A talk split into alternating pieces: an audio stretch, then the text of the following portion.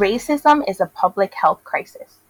Welcome to SBH Bronx Health Talk, produced by SBH Health System and broadcast, at least remotely for now, from the beautiful studios at St. Barnabas Hospital in the Bronx. I'm Faith Daniel.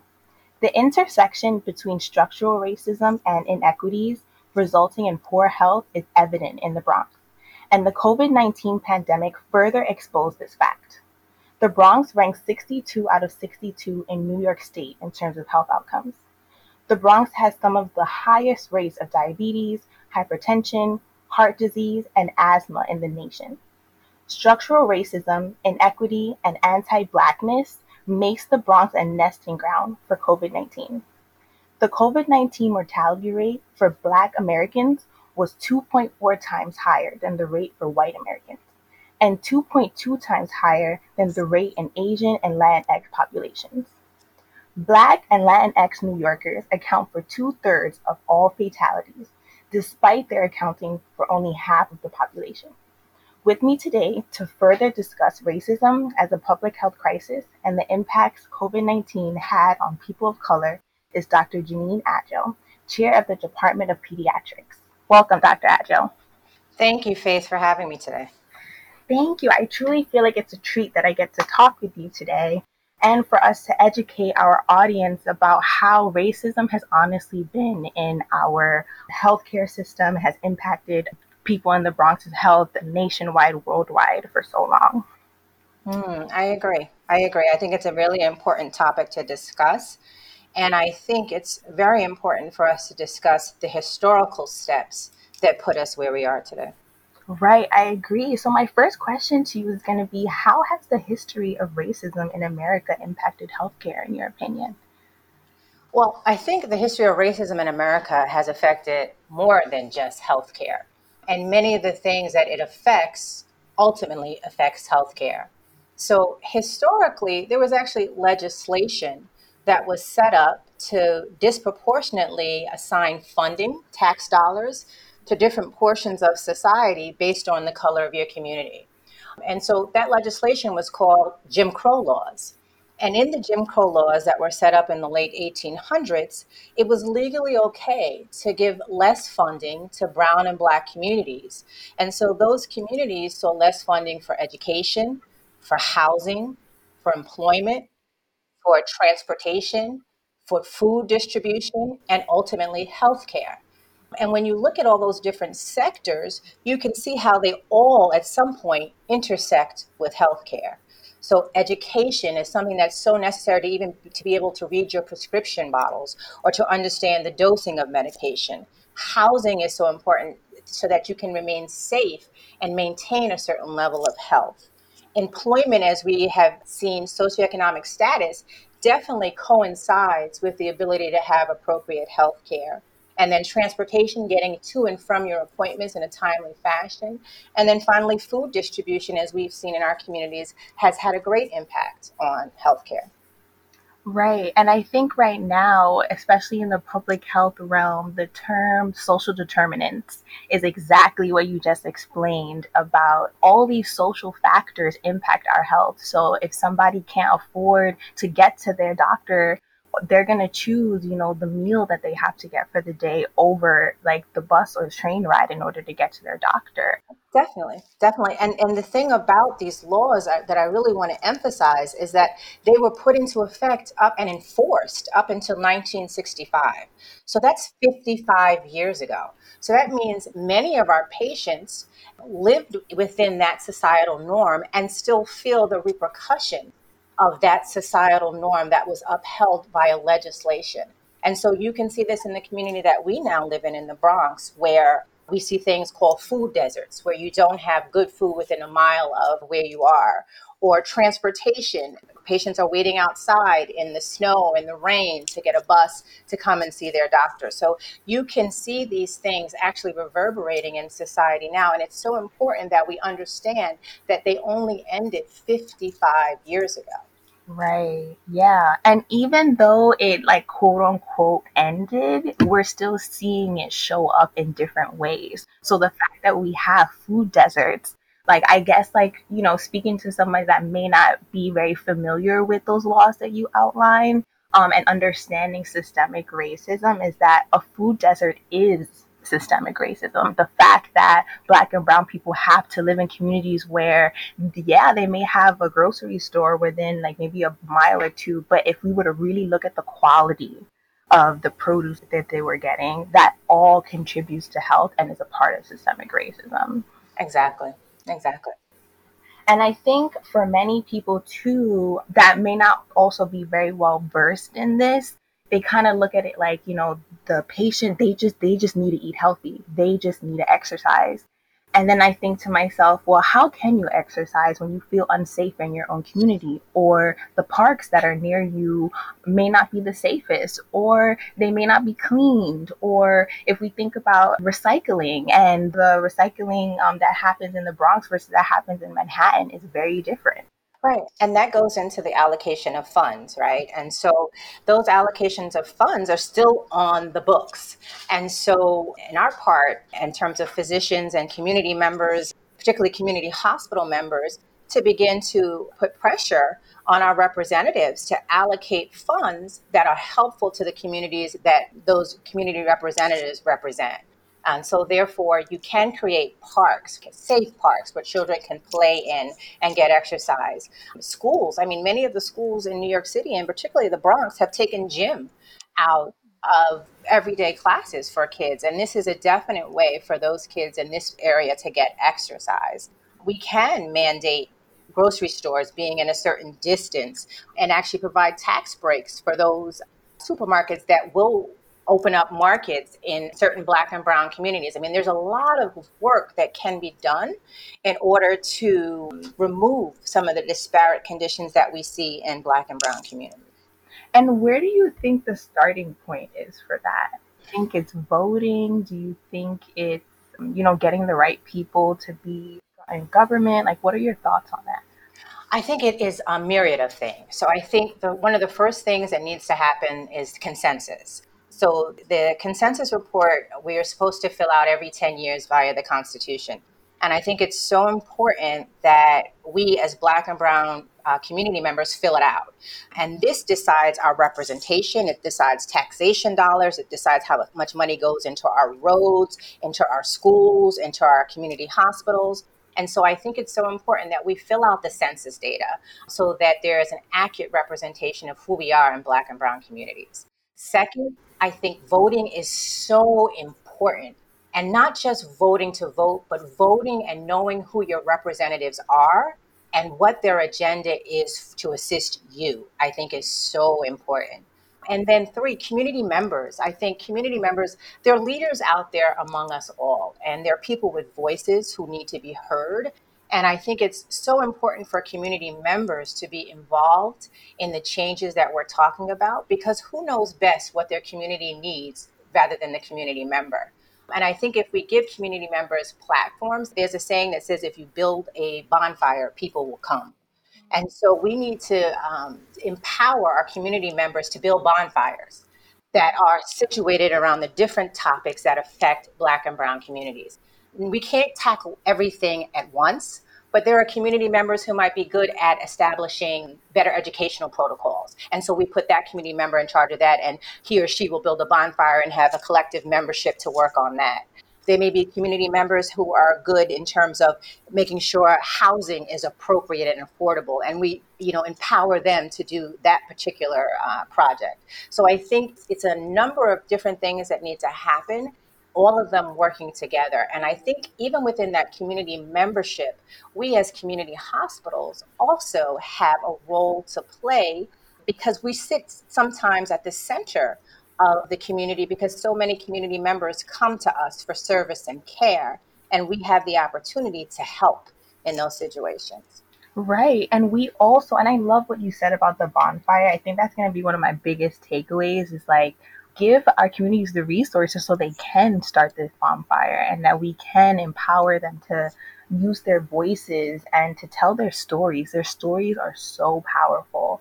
Actually, last year I lobbied for the first time and I felt so empowered to be able to sit across from people that I know can make a difference that are sitting at the table and just tell them a personal story about myself. Tell them about what it was like growing up in the Bronx and knowing that my public schools didn't have funding, that my teachers were overworked, that, you know, the school lunch like wasn't appropriate or that I didn't have these extracurricular activities that some of my counterparts that I met in college had. And I think just being allowed to tell our stories, and as a community hospital, especially St. Barnabas, we're situated in a community that needs us. And we can help amplify those voices too. We can help create that bonfire. Mm, mm, I agree. And I think right now, given everything with COVID, especially what you were saying about schools and, you know, schools being a platform for some students to, you know, escape from their realities a little bit. What are your thoughts now, given that, you know, schools are closed, people are being asked to stay indoors to keep safe? Um, New York City already, like the way our buildings are structured, they're already so small. It's hard to keep social distancing. All of the things that we talked about help, like COVID 19, remain in our communities. So, what are your thoughts about how we can shift those things or the conversations that we should be having with people? Uh, about putting children back to school or about their safety. So it seems like, and in my opinion, it feels like the way things are, many people in the Bronx have high rates of diabetes, asthma, hypertension, all things that put you at higher risk of COVID. We also have our buildings that are structured where they're so small, it's hard to even keep social distancing many of our essential workers that have to go in and out the house don't have the privilege of working from home. So they're at a higher risk. Given all those things, how do we start those conversations to tell people, you know, we need help? We're being impacted more heavily than our white counterparts, and this is why. I mean, that is, is a very hard question to answer. I mean, uh, with the children, I think the AAP just put out a statement on June 26 about getting kids back to school. And the thought process is we're not going to prevent infection, but we will be able to mitigate infection by using some of the safety measures that we have put in place in schools. But you're right. I mean, so many of the families that I served um, now and during the pandemic live in very close quarters, unable to social distance and are part of the essential worker class that had to go out and work. And so, therefore, many of them and their family members were infected with COVID 19. And so, I think in cities like New York City, um, if you looked at Milwaukee, they had a similar issue. Detroit had a similar issue when you look at cities that have populations that live in close quarters, an infection like COVID 19 is bound to spread rapidly through those communities. How do you change it? It's very difficult unless you change the social structure of the society.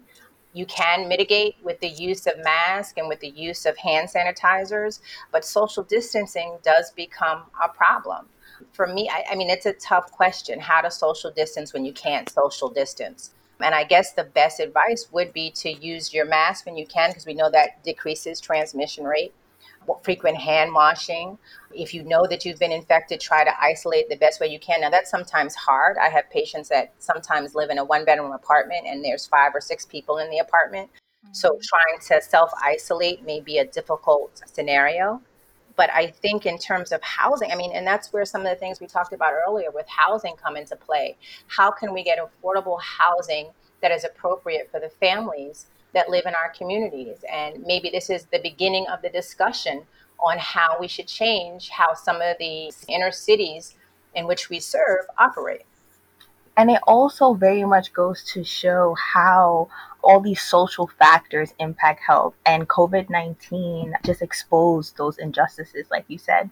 You know, they have expressed all these guidelines, like you mentioned, about washing hands, keeping socially distant, wearing the mask.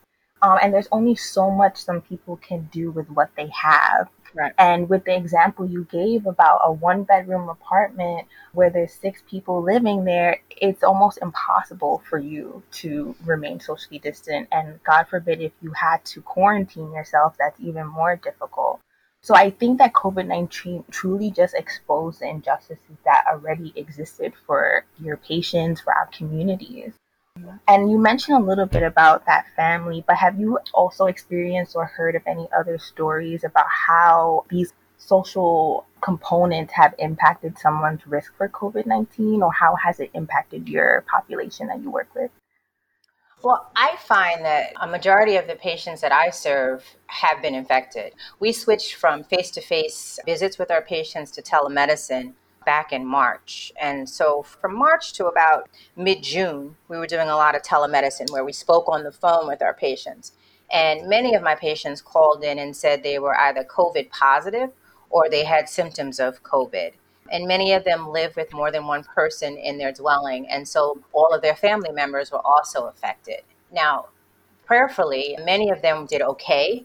But then I do have stories of patients who lost loved ones to COVID 19. And I think a lot of it had to do with many of them having some of the underlying conditions we talked about, like diabetes and hypertension and asthma and immunodeficiency. And so I think what it has taught me is that um, as a clinician, it's time to refocus our efforts on trying to really rid ourselves of some of the things in our communities that can cause us to have uh, poorer outcomes with certain diseases. So, diabetes and hypertension are two big things in Black and Brown communities. And they are things that we can begin to change if we begin to look at things like education and food distribution as a way to treat and so, again, what I think it taught me is that one of the things I would like to do as a pediatrician, I don't see much hypertension and diabetes, uh, although I see in my adolescent population, I do see more uh, type 2 diabetes. But as a physician, it's a way for me to begin to think about how can I begin to eliminate these things in the patients that I care for? What can I do specifically that can change their outcome by changing the things that they are most commonly diagnosed with? That's a really good point. Do you find that now that you're doing telemedicine, has that impacted the, I mean, obviously it is impacting the way you're delivering care because it's in a completely new format, but do you feel like you're able to still like give your patients all that they need virtually and how has that kind of shifted your practice a little bit? So, yes and no. So, I didn't go to medical school to talk on the phone actually I went to medical school because I wanted to have an interaction with my patients. But I have to say, telemedicine has been a game changer, and I'm grateful for the innovation of telemedicine. Now, telemedicine existed before COVID 19, but it was ramped and amplified, ramped up and amplified because of COVID 19 and because we could not come into contact with one another. I think it's a great way for me to maintain contact with my patients, to find out how they're doing, if I can help them in any way but it does not give you the full picture. I mean, I'm a pediatrician, so the kids that I come into contact with like to interact with me, and I like that interaction too. It helps me to maintain the team approach that I utilize to practicing medicine. I consider my patient, their parent, and myself part of the team in taking care of the patient. And so sometimes when you're just on the phone, you lose that aspect of the team approach because I can't look into your eyes. You can't look into mine. I can't see your body gestures. Now, hopefully, with the use of audio and visual telemedicine that St. Barnabas is be- going to begin using shortly, that will come back into play. But it has impacted my practice in such that I do miss the face to face interactions that I have with my patients. Right. Yeah. And I feel like I've heard mixed feelings. Many doctors resonate with you and say, you know, this is a game changer. You know, I'm able to talk longer with my patients some doctors have said that they've had less no shows because people can kind of just like wherever they are, just like get on the phone with their doctor and ask them a question. The people that are a little more shy, they might be able to have their mom and dad or like who their partner or parent there to um, assist them with like the visit. But then again, we'll always miss that social interaction. I miss a hug. I miss being able to just like see my doctor one on one So I guess like in your opinion, what are some more benefits that you see with telemedicine and moving forward, now, especially now that um, SBH will be using the video capability soon? Well, one of the things that we were talking about is the disparate conditions related to COVID 19. And so I think these video visits can help with some of the things that we just finished talking about. So, the underlying conditions that many of us witnessed in black and brown communities like asthma, hypertension, and diabetes may be better controlled with the use of telemedicine. Because sometimes what we find is with the no shows, typically it's the patients that may have the most comorbidities that don't show up to their appointments. And so by utilizing telemedicine, we can kind of check in on our patients more readily and when it comes to learning how to eat better, maybe that's something that could be done via telemedicine. So the chef can be online with the patients giving cooking classes or talking about how to shop better. The gym instructor, the trainer can be online with the patient talking about the best exercises to do with whatever condition you have and where you are the physician can be checking up to making sure that one, they're losing weight if that's the goal, or they're taking their medication to make sure that their hypertension is under control. And also checking in with family members to see how best to support family members. And all of these things can be done via telemedicine without having the patient come in and having to rely on transportation or worrying about contracting COVID 19 or being concerned about the weather, whether it's raining, snowing, ice storm or not, you still have the ability to communicate with your patient. That's a really good point. I do see the positives in that, you know, about the nutrition aspects, being able to like see an actual plate or being able to check in with both parents in terms of a pediatric or adolescent situation where you're able to ask them questions and both parent may not have been able to make it to the appointment with like their adolescent.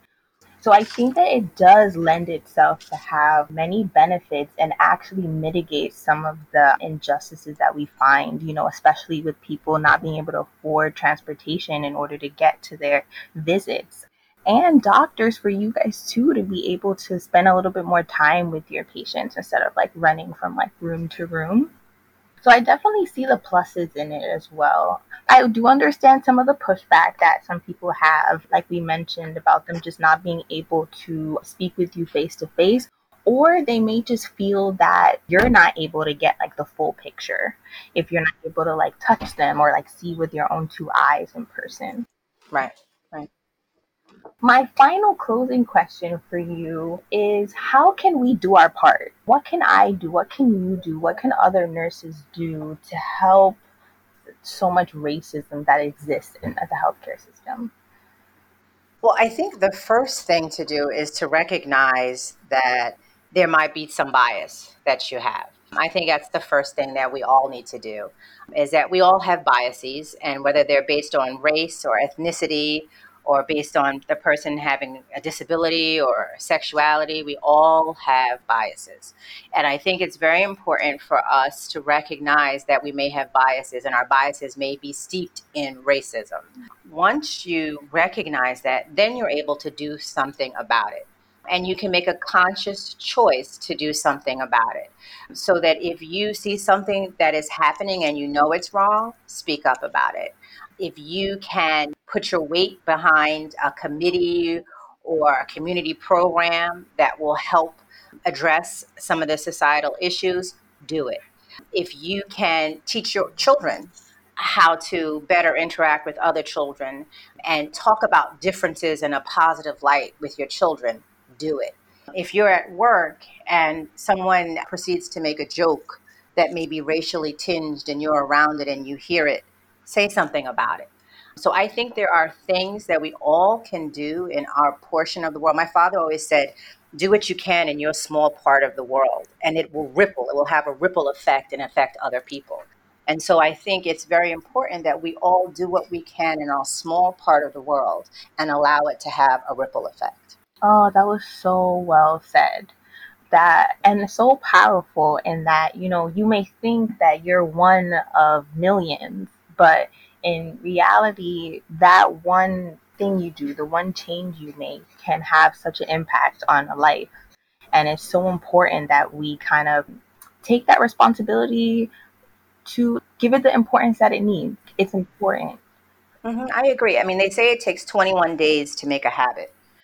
And so I think if you do something over and over again, just like your biases or whatever racist thoughts you've had, if you've been saying them to yourself or repeating them or putting yourself in situations where you hear them over and over again, they're going to become a part of you. Mm-hmm. But then if you do the opposite and take yourself out of those situations or tell yourself a different narrative or talk a different narrative and put yourself out there and network with people that look different from you, act different from you, who maybe have been raised different from you, then that also becomes a habit. And that's something that you can change about yourself and then have it affect other people.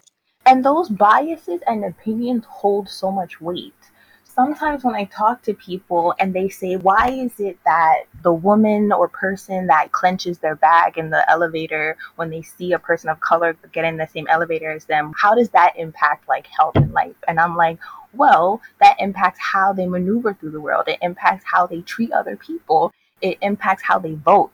It mm-hmm. impacts where they choose to live. It impacts so many things. And so these micro aggressions and these like micro actions all add up to something larger. So it's true, it does start with the home. It starts with teaching our children to spread love and not hate because no child is born racist. No one is born racist.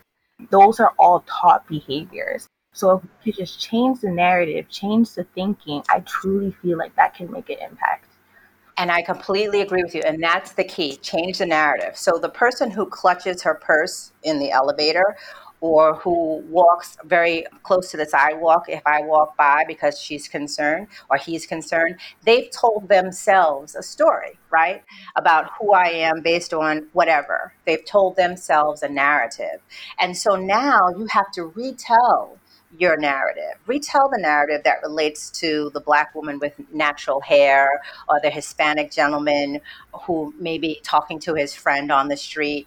Retell the narrative we are so much more alike as humans than we are different.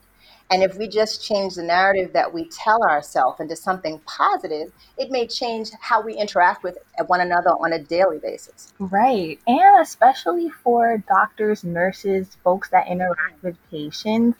I mm-hmm. can't tell you how many times I've talked with people where I was like, it is the most dangerous thing for a physician or a nurse or when you go to these people, you're in your most vulnerable state. You're sick. And to think that they could be racist or have any animosity towards me is the most scary experience that someone can have. And I think that people that aren't black and brown don't necessarily understand that concern or that fear that comes with that because we're treated differently. So we've heard so many times in the news, even like Serena Williams talking about how her pain wasn't taken seriously when she was in the doctor's office. These thoughts truly do impact our health. And I just wish people could put those two things together. I completely agree. Well, thank you so much, Dr. Adjua, for your time. Um, thank you all for joining us on SBH Bronx Health Talk.